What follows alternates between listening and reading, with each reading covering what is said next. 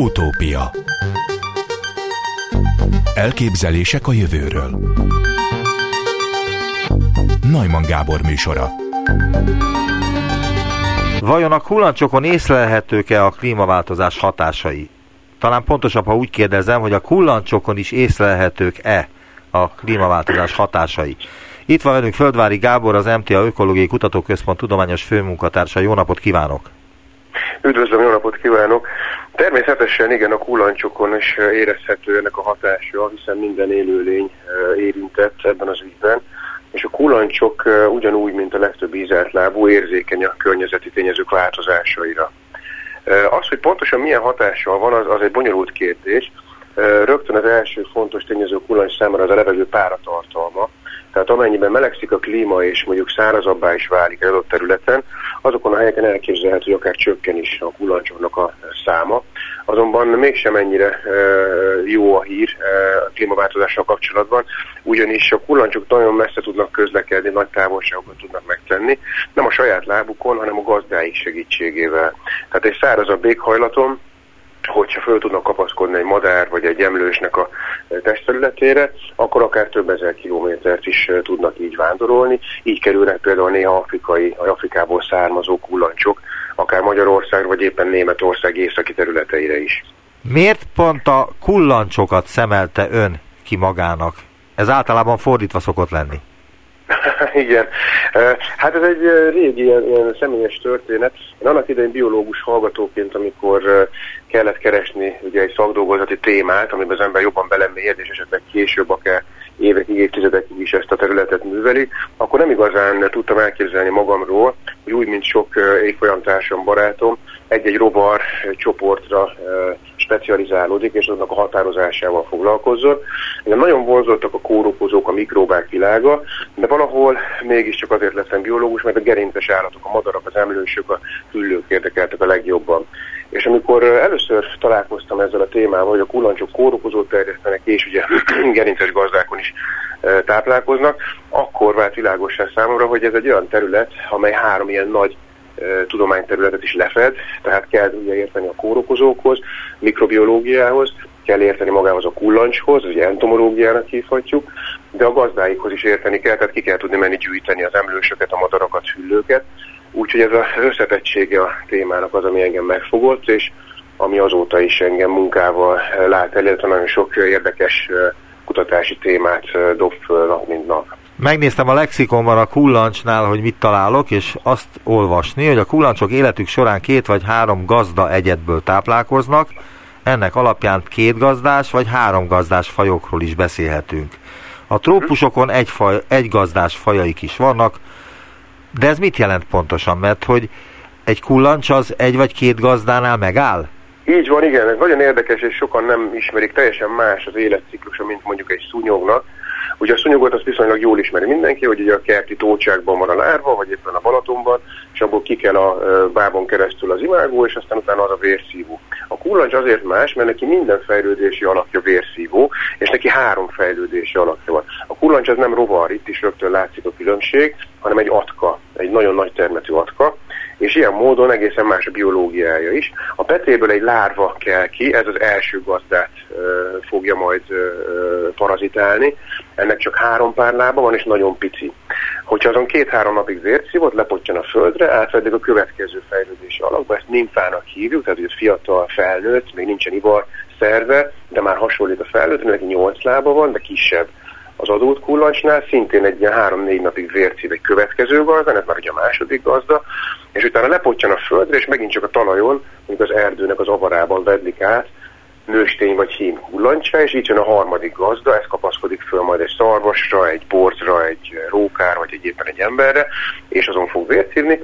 A hímek egyébként rövidebb ideig szívnak vért, sőt van, amikor egyáltalán nem szívnak vért, hiszen ők a nőstényeket keresik föl a gazda testfelületén, hogy megtermékenyítsék, majd a megszívott és megtermékenyített nőstény lepottyan a földre, és lerakja több ezer petéjét a talajon, ezután elpusztul a nőstény, viszont a több ezer lába pedig ki kell azon a kis területen. Tehát így lehet a életciklusát röviden összefoglalni. És az európai, sőt a világon élő legtöbb kullancs, kb. 700 faj van, nagy része az három gazdás, és ahogy nagyon helyesen említette a lexikonos példát, néhány faj áttér specializálódott arra, hogy egy vagy két gazdán végig tudja vinni a fejlődési ciklusát. Úgy teszi meg, hogy nem potyan le a vedlésekre sem a talajra, hanem marad a gazda állaton. De ez a ritkább eset. A hím kullancs nem nagyon csíp, vagy nem is tudom, hogy hogy nevezik ezt, amikor rá megyünk. Csípésnek a... mondhatjuk a vészhívást, igen, csípés, igen. Tehát csíp, és csak a nőstények, tehát a szúnyogoknál is csak a nőstények csípnek, és a kullancsoknál is többnyire, ugye azt mondta? Így van, és nagyon sok másik ízelt lábúnál, amely vérszívó, sok vérszívóróval létezik meg a szúnyogokon kívül is, a nőstény számára szükséges a vér. Ez egyébként azért van, mert ő, ő számukra sokkal energiaigényesebb petesejteket kell nagy számban megtermelni, és emiatt szükséges nekik a nagyobb energiatartalmú táplálék. Nyilvánvaló ugye, hogy nem a kullancs okozza a betegséget, hanem a bérrendszerében lévő baktériumok, egysejtűek, vírusok, uh-huh. amelyek a vérszívás során jutnak be a megtámadott szervezetbe, legyen az állat vagy ember, de hogyan jutnak be a szervezetbe, ha a kullancs csak szívja a vért? Így van, ez egy nagyon-nagyon jó kérdés.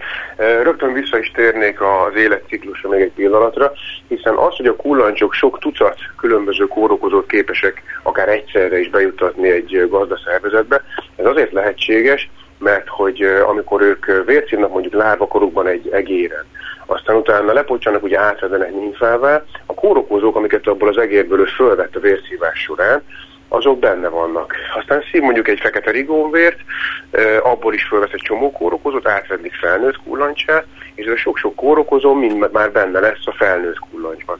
És akkor visszatérve a nagyon, tényleg nagyon jó kérdésre, hogy hogyha a vérszívás az egy szívás, akkor abból hogy lesz kórokozó továbbadás, úgy, hogy tulajdonképpen ez nem egy irányú folyamat. Tehát nem úgy kell elképzelni, mint amikor az injekciós tűvel felszívjuk a bármilyen folyadékot, hanem két irányú kullancs vérszívása. Rendelkezik a garat környékén olyan izmokkal, amely egészen el tudja zárni ezt a csapot, amely elő a vért csapolja a gazdából, és utána van egy nagyon fontos biológiai mozzanat, a vérszívó hizetlábak általában valamilyen módon meg kell, hogy szabaduljanak ugye ettől a rengeteg folyadéktól, hiszen nekik arra nincs szükség, arra a nagy mennyiségű vízre, ők az energiatartalma miatt veszik fel elsősorban a vér, és a kullancs ellentétben mondjuk a szunyogokkal nem üríti, tehát nem a végvényeláson keresztül fogja üríteni a fölösleges anyagokat, folyadékot, hanem ő visszajuttatja a nyálmirigyén keresztül a gazdába.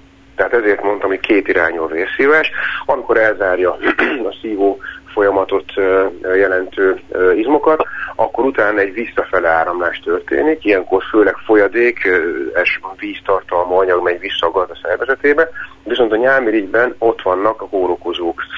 Nyilván idézőjelesen tudják, tehát evolúciós együttélésük során kialakult ez a ez az egyensúly, hogy azok a kórokozók éltek túl a kullancsokban, amelyek képesek voltak a nyálmirigyben is megtelepedni, tehát nem csak a bélcsatornájában a kullancsnak, és a nyálmirigyből pedig már tényleg egy kisebb ugrás, úgymond, a gazdába kerülés. Nem véletlenül, hogy legtöbb vírus, legtöbb parazita, baktérium a nyálmirigyben található meg vérszívás közben, és amikor visszafele irányuló ezt szokták ugye visszaköpésnek is mondani, tehát a visszafelé irányuló folyadék áramlás történik, akkor jutnak be a kórokozók a szervezetbe. És ennek milyen a megoszlása? Tehát, hogy amikor mondjuk rám kerül egy kullancs, akkor mennyi idő alatt jut el a kullancs odáig, hogy visszafecskendezze belém a különböző baktériumokat és vírusokat? Igen, tehát az idő az nagyon kritikus ebből a szempontból. Megint egy különlegesség a kullancsok vérszívásának, hogy ők nagyon hosszú ideig szívnak vért. Szemben mondjuk egy szúnyog, egy lepkeszúnyog, vagy akár egy, egy törpeszúnyog, ezek mind-mind ilyen pár másodpercig szívnak vért, a kullancsok pedig napokig. És pont ezt teszi lehetővé azt, hogy ez a hosszú idő, amíg eltelik, addig akár a bélcsatornán keresztül, a nyálmirigyen át, a kórokozók még a replikációt, az osztódást is begyorsítják, érzékelve a véráramlását, és ha már több óra eltelik, pláne egy vagy két nap, akkor nagy mennyiségben tudnak, sőt megnövekedett mennyiségben tudnak bejutni a gazda állatba. Az, hogy mennyi pontosan ez az idő, ezt nagyon nehéz megmondani, hiszen sok kullancsfaj van, és nagyon sok kórokozó van. A leggyakoribbak ugye Magyarországon és Európa szerte például a Lyme-kórt okozó borrelia baktériumok. Ebben az esetben el kell telnie valamennyi időnek. Megint nem egyszerű a dolog, mert több baktériumfaj okoz Lyme-kórt, de néhány órán belül még nagy mennyiségben nem tudnak általában bejutni az emberbe. A vírusok ebből a szempontból még gyorsabbak. Ott megfigyelték azt, hogy akár egy-két órán belül is be tudnak jutni vírusok a, a gazdaszervezetbe. Ha pedig kicsit nagyobb és bonyolultabb parazitákról beszélünk, mint az egysejtű élősködő babéziákról, nekik még több időre van szükségük. Ott szokták azt mondani, hogy ha mondjuk egy nap nem telt még el, akkor jó esélye meg tudjuk előzni például a kutyák babéziózisát, ha eltávolítottuk a kullancsot egy napon belül. Aha. Milyen a fertőző és a nem fertőző kullancsok aránya Magyarországon? Vagyis mire lehet számítani, hogy hány kullancs csípésből lesz mondjuk agyhártyagyulladás vagy lánykór? Hát ez egy nehéz kérdés. Mondjuk az utóbbi, hogy, hogy hány csípésből lesz agyhártyagyulladás, arra egy kicsit könnyebb válaszolni, mert annak ismerjük a nagyjából az átlagos fertőzöttségi rátáját. Egy nagyon pici szám, tehát ezrelékes nagyságrendben hordozzák a vírusok a kullancsencefalitisnek, a, a, bocsánat, a kullancsok, a kullancsencefalitis vírusát. Ez azt jelenti, hogy akár több ezer kullancsot is meg kell vizsgálni ahhoz, hogy találjunk egy vírus hordozót. Ebből a szempontból viszont sokkal nehezebb vagy rosszabb a helyzet a Lyme-kórnál. A Lyme-kór esetében a borélia előfordulása jóval gyakoribb. Nagyon-nagyon variál, tehát nem lehet nagyon általánosan kijelenteni, hogy mennyi százalékban fertőzöttek Magyarországon, vagy akár egy megyében, de ha megvizsgáljuk a különböző élőhelyeket, akkor ilyen 20 és 40 vagy akár 50 százalék közötti arányt is találhatunk. Tehát bizony vannak olyan területek is, ahol 40-50 százaléka is fertőzött lehet a lánykort okozó boréliával a kullancsoknak. Most hozzátenném, ez nem azt jelenti, hogy mindenképpen betegséget is fog okozni egy fertőzött kullancs csípése. Hogyha például órákon belül vagy a nap végén eltávolítjuk, az, amit mondtam, nagyon jól lecsökkentjük a, az esélyét annak, hogy megeredjen a betegség. Illetve függ a kórokozó mennyiségtől is az, hogy lesz-e belőle betegség, hiszen a kullancsból, ha mondjuk ilyen érzékeny molekuláris biológiai módszerekkel kimutatjuk a kórokozót, az nem azt jelenti, hogy az a mennyiség feltétlenül betegséget is okoz, ha mondjuk egy napig vért szív egy emberben, illetve hozzá kell tenném még, hogy van egy harmadik fontos tényező, az adott ember immunológiai állapota, tehát hogy mennyire van jó állapotban az immunrendszer, ez nagyban meghatározza azt, hogy a betegség megered vagy sem. Mondta a beszélgetés elején, hogy a kullancs nem rovar, hanem atka. Ez mit Igen. jelent? Mert sajnos nem tudom pontosan a atka meghatározását, a rovarét se pontosan, de azt inkább jobban tudom, mint az atkáét. Tehát mi a különbség egy rovar és egy atka között? Rengeteg különbség van, tulajdonképpen evolúciós szempontból nagyon távol állnak egymástól. Említettem például a lábak számát, tehát egy kifejlett rovar minden esetben hat lábbal rendelkezik, egy kifejlett atka az pedig nyolc lábbal. Az ilyen úgymond közismertebb atkák lehetnek mi ugye a rühatka, ami a rühösséget okozza, ezek parányi atkák, vagy a házi poratka, ami ugye nem parazita, viszont allergén anyagokat termel, és az ő kiválasztott anyagcsere termékeire tűzszögünk és folyik az orrunk.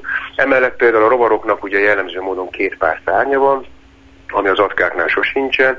A rovaroknak mindig van két csápja, az atkáknak sosincsen, nincsen csápja. A testtagolódás is egészen más, ugye a fejtól potrok jellemző a rovaroknak a testtagolódására, az atkáknál pedig van egy szájszer, vagy egy feji rész, úgy hívjuk, és van egy test, egy egységes test. A kullancsok esetében is erről van szó.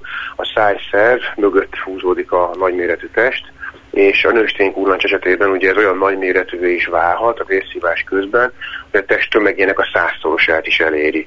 Ez egy eléggé komoly szám, ez nem nagyon jellemző az állatvilágban. Ez ugye egy ilyen emberi hasonlattal élve körülbelül úgy kell elképzelni, hogy még egy 60 kg-os hölgy kb. 10 nap alatt 6000 liter paradicsomlevet mondjuk magáévá tesz. Ezt is ezt teszi a nőstény kullancs. Aha.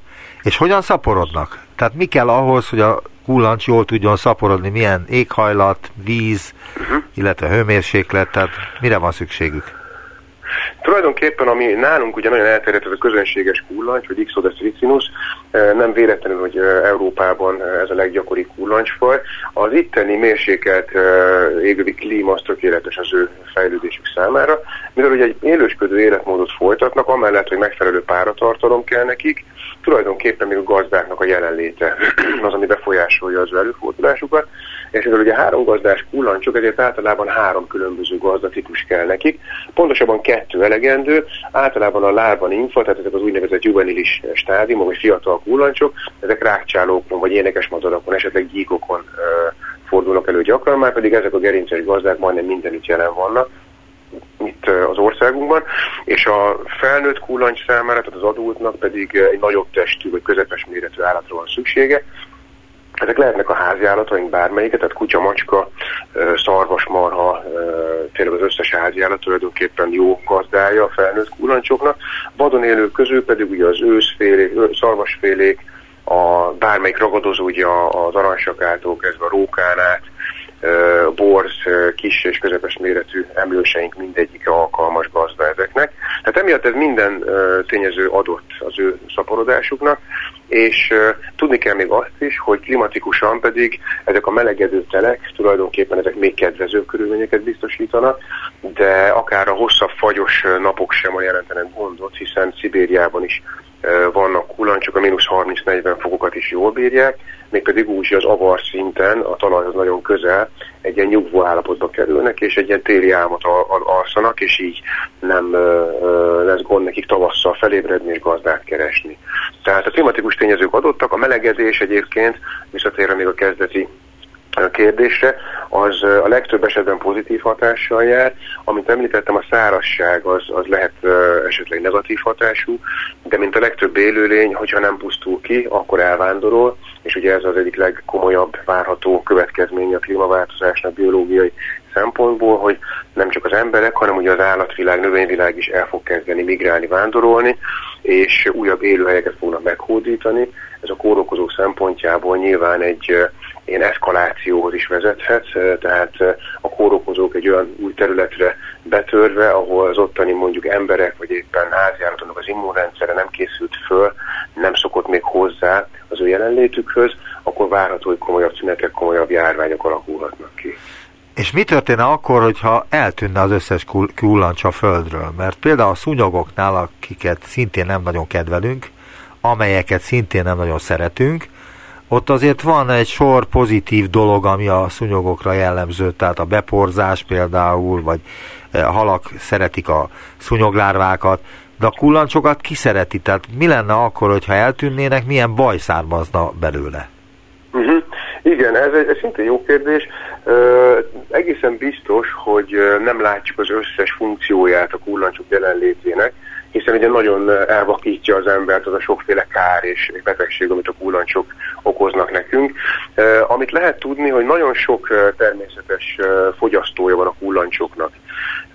Vannak olyan fürkészdarazsak egyébként például, nem is fogyasztják, hanem benne fejlődnek. A fürkészdarazs az érdekes rovarfaj, amely a petéit más ízelt lábúakba rakja, és van olyan fülkészdarás faj, amely a kullancsoknak a nimfájába rakja a petéit, és abban fejlődik, és miután kifejlődött belőle aztán a, a bábon keresztül az imágó, kiszabadul ebből a kullancs nimfába, és ezzel megöli azt, tehát elpusztítja. Tehát például ezek a fülkészdarások, ezek csak kullancsban fejlődnek.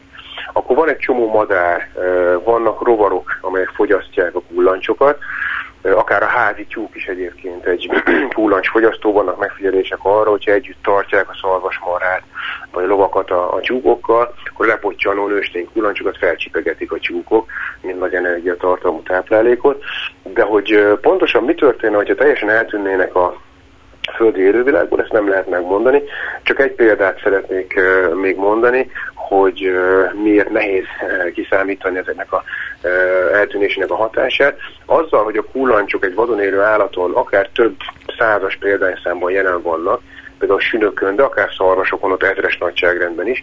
Ezzel tulajdonképpen egy folyamatos immunstimulációt is végeznek.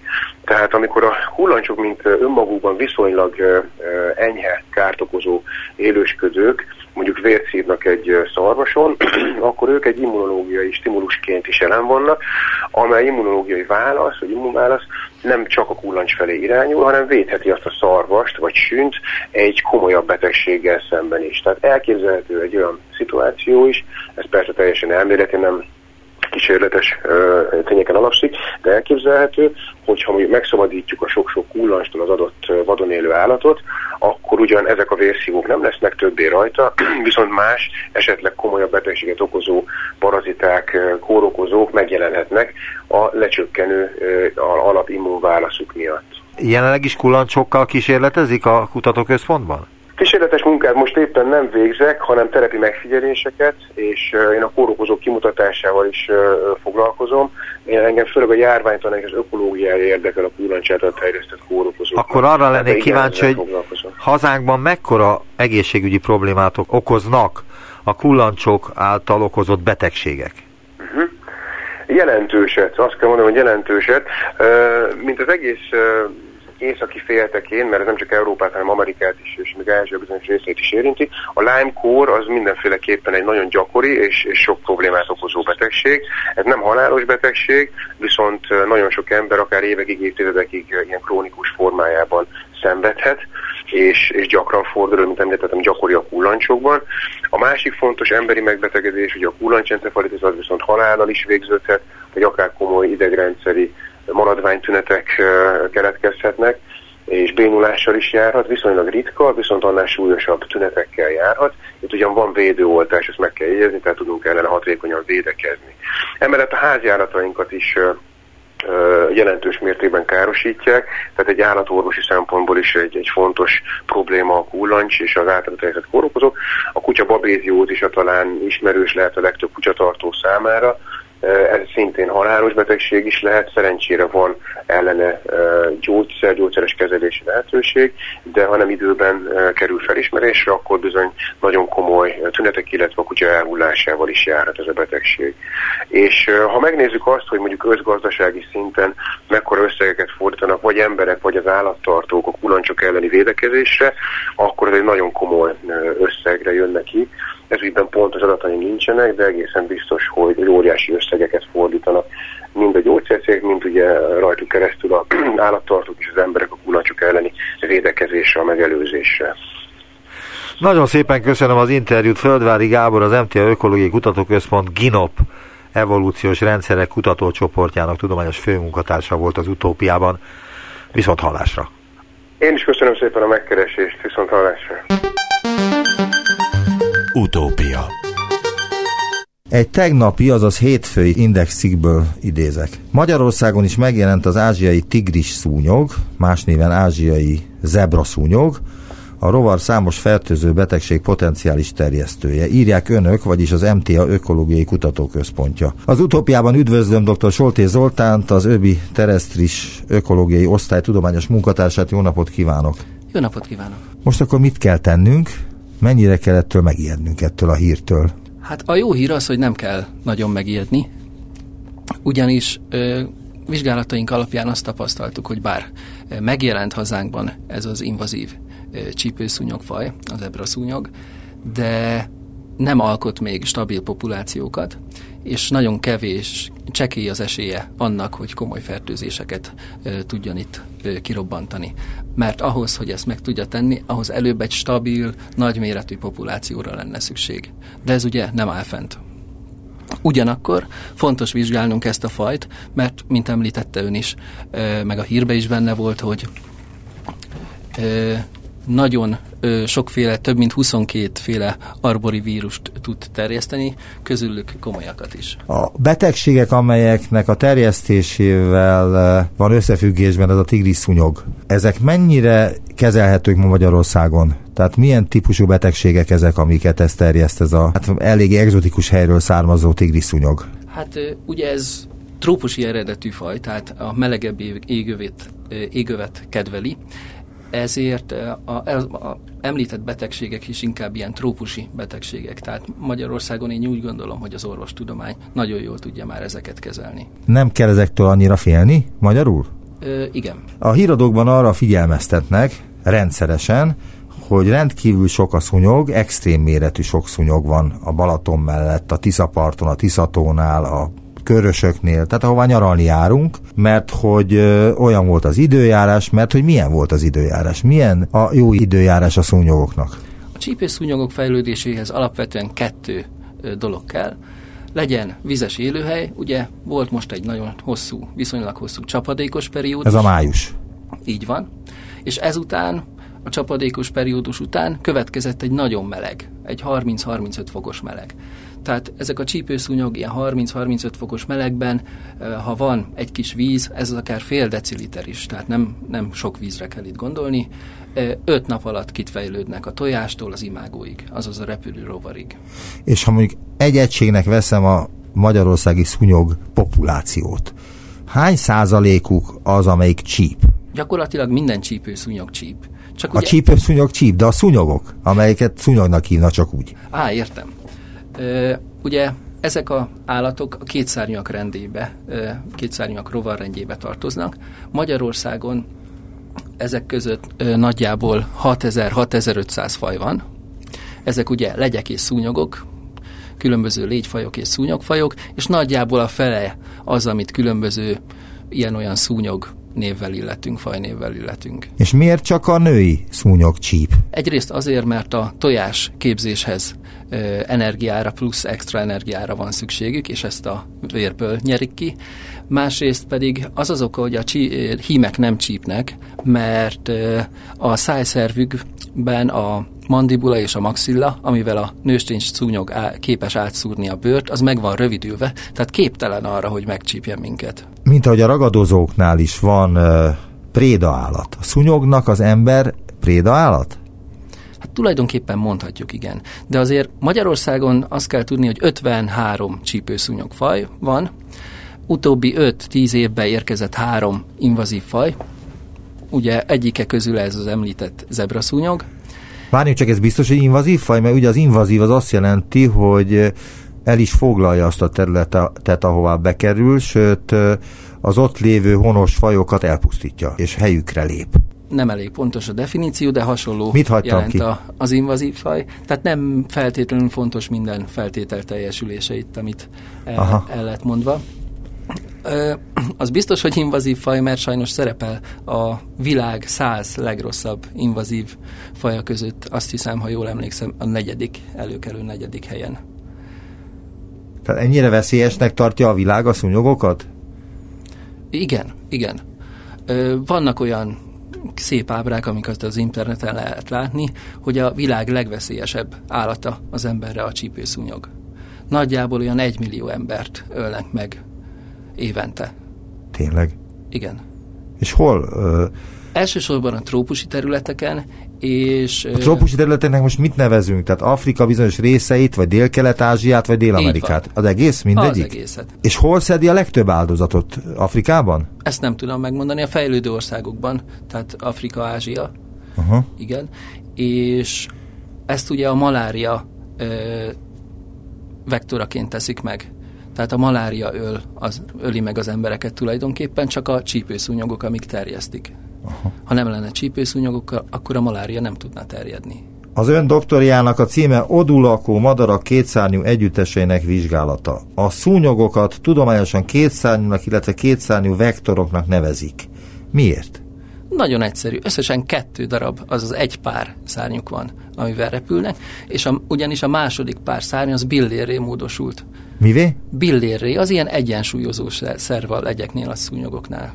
És azzal nem is repül, hanem azzal csak a leszálláskor, meg amikor rám Nem, száll a repülésnél, akkor? a különböző manővereknél is segítséget nyújt neki, meg természetesen a leszállási manővernél is. Milyen betegségeket terjesztetnek a szúnyogok? Azon kívül, amit mondott, malárián kívül. Hát Magyarországon, ami az emberekre is veszélyes, az elsősorban a nyugatnílusi vírus, Arról azt Erről rendkívül sokat hallani, és olyan félelmetesnek tűnik ez a nyugatvírusi, nyugatnílusi vírus betegség. Igen, de ugyanakkor fontos tudni, hogy ettől sem kell rettegni, ugyanis ha az ember megkapja, akkor nagy valószínűséggel tünetmentesen lezajlik, a fertőzött emberek mintegy 70-75 százalékánál, 20-25 százalékánál okoz enyhébb influenza-szerű tüneteket, és az esetek nagyon-nagyon minimális százalékában ö, okoz komolyabb, esetleg idegrendszeri tüneteket. Tehát akkor Magyarországon nagyjából lehet gyógyítani a, a nyugat-nílusi lázat, De van-e olyan betegség, amit a szúnyogok terjesztenek, és nem lehet gyógyítani, mondjuk a malárián kívül, bár a maláriát is tudják gyógyítani? Igen, a maláriára is jó gyógyszerek vannak ma már. Tehát Magyarországon azt kell tudni, hogy nincs emberi malária, tehát humán malária jelenleg nincs Magyarországon. Mióta nincs? Esetek, mert volt valamikor Az 1960-as évek től kezdve azt mondhatjuk, hogy nincsen. Akkor milyen mértékű volt a fertőzöttség Magyarországon, maláriával való fertőzöttség? Ezt nem tudom megmondani. Aha. Ugye, ami érdekes itt, hogy hogyan sikerült megszüntetni a szakembereknek ezt a maláriát Magyarországon. Igazából nagyon egyszerű dologról van szó, meggyógyították a maláriás embereket. Ugyanis humán malária Európában csak ott van, ahol maláriás ember van. Ha sikerül meggyógyítani a maláriás embereket, akkor sikerül kiszorítani ezt a kórokozót. Mert hogy a szúnyog úgy fertőz, hogy megcsíp egy maláriás embert, és utána átrepül egy nem maláriás emberre, de átviszi neki a kórokozót. Igen, van egy kis köztes lépés, hogy a ö, egysejtűnek, a malária egysejtűnének, a plazmódiumfajnak ö, el kell jutnia a csípőszúnyog nyálmirigyébe. Tehát a bélből meg kell tennie ezt az utat, és a nyálmirigyben fel kell szaporodnia, és csak így tud megfertőződni a következő ember, hogyha megcsípi a csípőszúnyog. Ebből következtethettek sokan arra a nem evidens dologra, de azt hitték egy ideig, hogy ez így van, hogy az étszet is tovább viheti a szúnyog, vagyis a hív vírust is képes egyik emberről a másikra átvinni. Igen, csak hát ott ugye nincs meg ez a kompatibilitás, ami a maláriánál megvan, tehát nem tud valószínűleg a HIV vírus eljutni a nyálmirigyig és ott felszaporodni. Hogy van az Magyarországon? Én sokat horgáztam, sátorozva, ahol hát elég sok szúnyog volt, meg van. Ott nincsenek állatok. Tehát, hogyha én nem megyek oda, akkor mit, mit esznek? Tehát, ha nem megy oda az ember nyaralni, strandolni, akkor mit eszik a szúnyog? Hát ugye kérdés az, hogy mit eszik a hímszúnyog, mert ugye tisztáztuk az elején, hogy nem eszik vért, nem szúj vért. Igen. Fontos pollinátorok a csípőszúnyogok, nektárt, nagy energiántartalmú növényi nedveket, azaz nektárt fogyasztanak. Hogy tudjanak eleget tenni a hímszúnyogok kötelességeiknek. Igen, és amikor a nőstény nem jut vérhez, tehát nem tud ö, olyan hoztot találni, amiből tudna vért szívni, akkor ő is nektárfogyasztóvá válik. És ugye amikor nektárt szív, akkor óhatatlanul rákerül a pollen a testére, és amikor megy a következő virágra, ezt átviszi, és akkor segíti a növényeket a beporzásban. Tehát akkor, ha nem vagyok ott, nem tudja a véremet szívni, akkor egy hasznos állat a szúnyog magyarul. Így van. Sőt, fontos a növények számára egyrészt a növények számára, másrészt, ha a horgászatot említettünk, a, akkor a halak számára. Ugye a szúnyoglárva vízben él, és a halak azt előszeretettel fogyaszták, ugye akváriumi halaknak is nagyon jól lehet ezeket adagolni, meg ne hagyjuk ki a madarakat se a dologból, hiszen ők is nagy fogyasztói a csípőszúnyogoknak. Még a csípésről kérdezném, hogy hogy is van ez a csípés dolog? Tehát miért van az, hogy rászáll egy szúnyog a kezemre, és nem veszem észre, csak akkor, amikor már elszállt, amikor már nem tudom, nem tudom megbosszulni azt a fájdalmat, amit okozott nekem? Hát ugye a, a me- csípés mechanizmus az úgy néz ki, hogy nem csak, amikor megszúr minket egy csípőszúnyog, nem csak vért szív ki belőlünk, hanem a nyálat is ö, belénk oltja, a nyálát. Hogyha ez kórokozóval fertőzött, akkor sajnos azokat is belünk, belénk injektálja és ezekbe a nyálba lehetnek olyan anyagok, amik miatt nem érezzük meg ezt a csípést. Továbbá emiatt a nyál miatt van az, hogy feldagad a csípésnek a helye. Ugye idegen fehérjék kerülnek be a szervezetünkbe, amelyre az immunrendszer gyulladásos reakcióval válaszol. De egy mondat erejéig visszatérve még a HIV vírusnak a terjesztésével való kérdésemre, hogy végeztek ilyen kutatásokat, hogy hív fertőzötteket megcsípett szúnyog, aztán utána megnézték azt, hogy képes ezt továbbadni, tehát hogy ez egy százszázalékosan biztos dolog, hogy a szúnyog nem képes étszet terjeszteni? Én úgy tudom, igen, meg a tapasztalat is ezt mutatja. Mit lehet elérni egy laboratóriumban a szúnyogok ellen? Hát ugye ezek a úgynevezett hatóanyagok, a biocidok, amiket a gyógyszergyárak meg egyéb kemikáliával foglalkozó gyárak előállítanak, és akkor hát ez a folyamat nagyjából úgy megy, hogy vaktával állítják elő, aztán megpróbálják mindenre, hogy valamire csak jó lesz ez a hatóanyag, és amikor azt tapasztalják, hogy csípőszúnyogokat jól távol tartja, akkor elkezdődik az engedélyezése ennek a, ezeknek a szereknek. Magyarországon is csak úgy lehet forgalmazni úgynevezett repellenseket vagy szúnyogriasztókat, hogyha engedélyezve vannak. Ön mit, miket tanulmányoz a szúnyogokon? Milyen uh, kísérleteket folytat le velük? Hát én a doktorimban is a, ugye a odolakó madarakhoz kötődő kétszárnyakat Tehát madárszúnyogokról volt szó. Igen, igen, madárszúnyog. Tulajdonképpen a nyugatnílusi vírus is egy alapvetően egy madárvírus, ami azt jelenti, hogy egy szúnyog, madár... De hogy tudja megcsípni a szúnyog egy, a madarat, hiszen annak vastag tolla van, tehát azon nem biztos, hogy át tud menni egy ilyen pici kis fulánk, vagy nem tudom, hogy nevezik a szúnyognak a csípőszervét. Szipóka. Szipóka. Azért a madáron is vannak olyan testrészek, amik nem fedettek tollal. Ugye a szemek környéke, a csőrnél, a lábakon. Úgyhogy ezeket a ö, részeket próbálja megtámadni a csípőszúnyog. Meg ugye ott van a költésperiódus amikor a kicsi fiókákon még nincsenek tollak. Na, ez az a rész, amit én vizsgáltam, mert hogy ugye, én is ugyanúgy gondolkoztam, mint most ön, hogy hol lehet jól megfogni a madarat, ahol egy helyben van, és mégis vizsgálni lehet rajta a csípőszúnyogokat. Ezek a mesterségesen ö, kitett ö, fészekodók, ö, és ezeket nézegettem én csípőszúnyogra.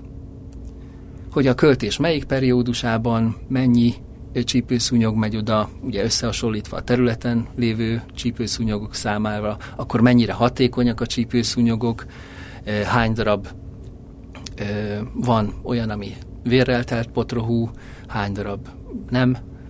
Tehát ezeket az arányokat vizsgáltam. Meg természetesen virológusokkal kooperációban a vírust is megnéztük, mind a csípőszúnyogokban, mind pedig a madarakban. Ha öntől azt kérnék, ön egy kutatóintézetben dolgozik jelen pillanatban, a Magyar Tudományos Akadémia egyik kutatóintézetében. De hogyha azt kérnék öntől, mint amelyre most próbát tesz az Innovációs Technológiai Minisztérium Palkovics László vezetésével, hogy csak célzott kutatásokat finanszíroz, akkor az ön kutatásában mit lehetne ezzel kezdeni a gazdaságban? Hát ez mindig egy nagyon jó kérdés az, az alapkutatás. Vagy lehet, hogy nagyon rossz kérdés.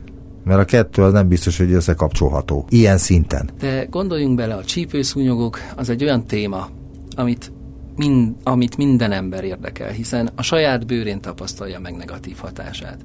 Továbbá az, hogy milyen betegségeket, kórokozókat terjesztenek a szúnyogok. Ön milyen kapott már valami betegséget szúnyogtól? Én még nem. Hát azért a ECDC honlapján, illetve a Epidemiológiai Központ is Magyarországon összegyűjti azokat az eseteket, amik tehát az extrém eseteket?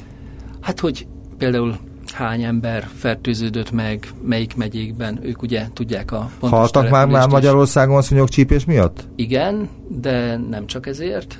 A nyugatnílusi vírusnál tudom mondani, hogy ott ö, azokban az esetekben okoz ö, halált, hogyha egy legyengült immunrendszerű emberrel találja magát szembe a vírus. Tehát ez ugyanaz akkor, mint az influenza esetében, hogy az influenza általában egy gyógyítható betegség, de lehet olyan helyzet, amikor az illető nagyon rossz fizikai állapotban van, és az influenza szövődménye miatt meghal. Így van.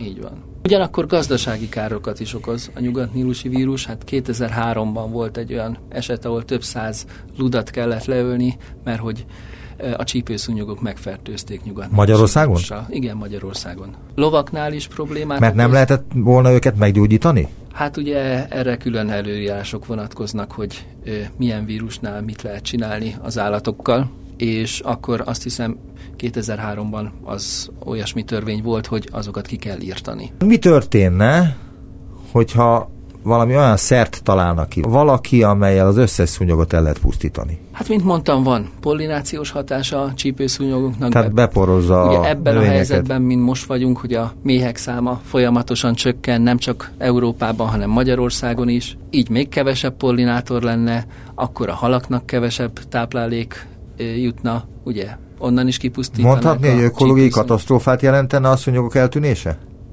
Nem biztos, hogy katasztrófát, de biztos, hogy megéreznénk. Tehát azt mondja, hogy jó, hogy vannak szúnyogok, de, és a derre ellennék kíváncsi, hogyan védekezzünk ellene, hogyan a legjobb ön szerint a szúnyogok elleni védekezés? Az engedélyezett repellensekkel, szúnyogriasztókkal fel kell tenni a házak ablakaira, ajtóira szúnyoghálót a csípőszúnyogok ellen, meg otthon a házunk környékén körül kell nézni. Ugyanis ott mi vagyunk a legnagyobb csípőszúnyog tenyésztők, mert mint említettem, akár fél deciliter vízben is vidáman kifejlődik több száz ö, csípőszúnyog. Tehát egy csöpp víz ott marad valahol a kert végiben.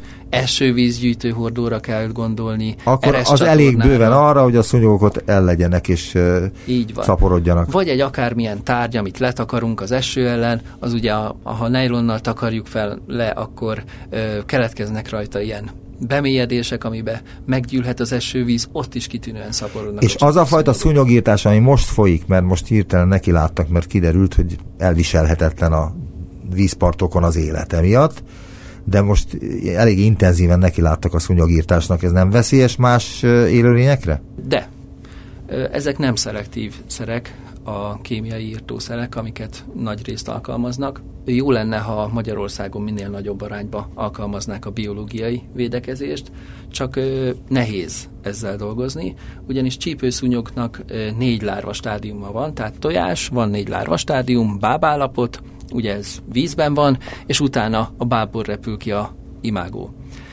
A biológiai védekezésnél a BTI toxin, ami egy baktériumnak a fehérjéje, az nagyon szelektív a csípőszúnyogokra, tehát gyakorlatilag semmilyen más fajra nem veszélyes, csak a csípőszúnyogokra, csak ezt pusztítja el, ugyanakkor csak első, második, illetve harm, részben a harmadik lárvastádiumban hatásos.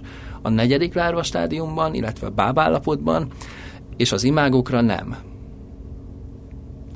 Tehát nagyon ö, okosan kell alkalmazni, tehát előzetes felmérések kellenek azok ö, arra, hogy milyen időjárási, mennyi csapadéknál milyen vízterek tel, ö, telnek meg vízzel, amik ö, alkalmasak csípőszúnyog tenyészetre, tenyésztésre, és akkor ezeket kell lekezelni méghozzá nagyon időben, mert uh, ugye ha ilyen 30-35 fokok vannak, akkor akár 5 nap alatt is kifejlődnek a tojástól az imágóig a csípőszúnyogok. Nagyon szépen köszönöm az interjút. Soltér Zoltán az ÖBI Teresztis Ökológiai Osztály tudományos munkatársa volt az utópiában. Köszönöm szépen az interjút, viszontlátásra. Viszontlátásra.